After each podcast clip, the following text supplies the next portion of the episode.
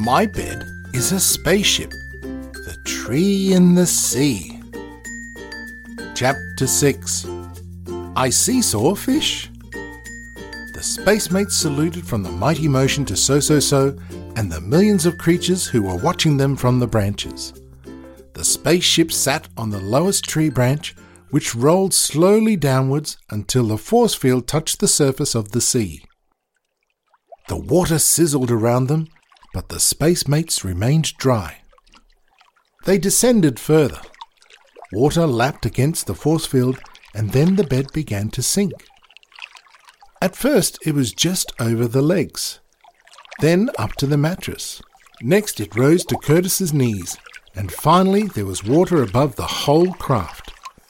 They fell down lower, and then First Officer Zip steered the mighty motion away from the branch.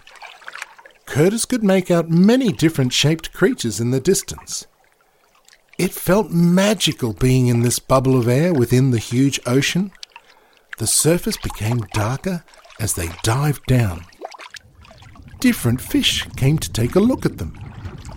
One had the appearance of a white, fluffy puppy, with its fur rippling in the current, and another was the shape of a tall china cup. It came so close that it touched the force field, yelped, and then turned into a saucer. As they descended, the waters became thicker and were of various colours. It was like travelling through a trifle. The lights of the mighty motion only gave them a short distance of vision, and so they traced down the edge of the island where the tree and the sea lived.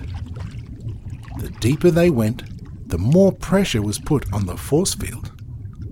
I hope indeed we get to the bottom soon, said First Officer Zip.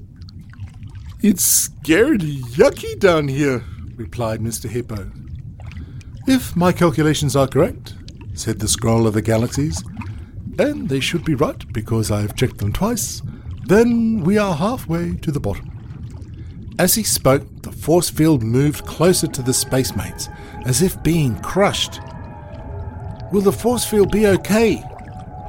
Curtis asked the scroll. If my calculations are right, he replied, then stopped.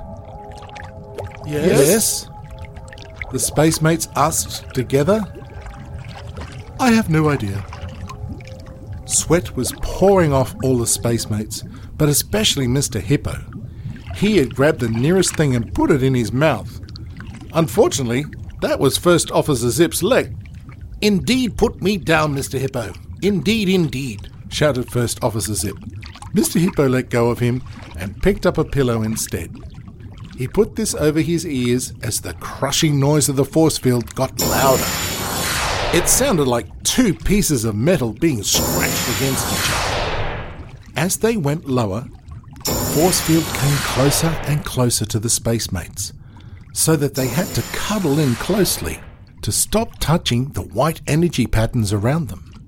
They breathed slowly and looked at each other for support. I think we will need to go back, said First Officer Zip. Yes, yummy idea, replied Mr. Hippo. How far left have we to go? asked Curtis. If my calculations are right, began the Scroll of the Galaxies. He stopped because there was a huge clang and the mighty motion lay still. They had reached the bottom. Mars, marvelous, said Curtis. Thankful indeed, said First Officer Zip. He then nodded to Curtis, who went to the controls.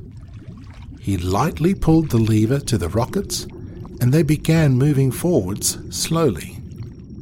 He traced the outline of the base of the island, but soon came to the entrance of what looked like a huge cavern.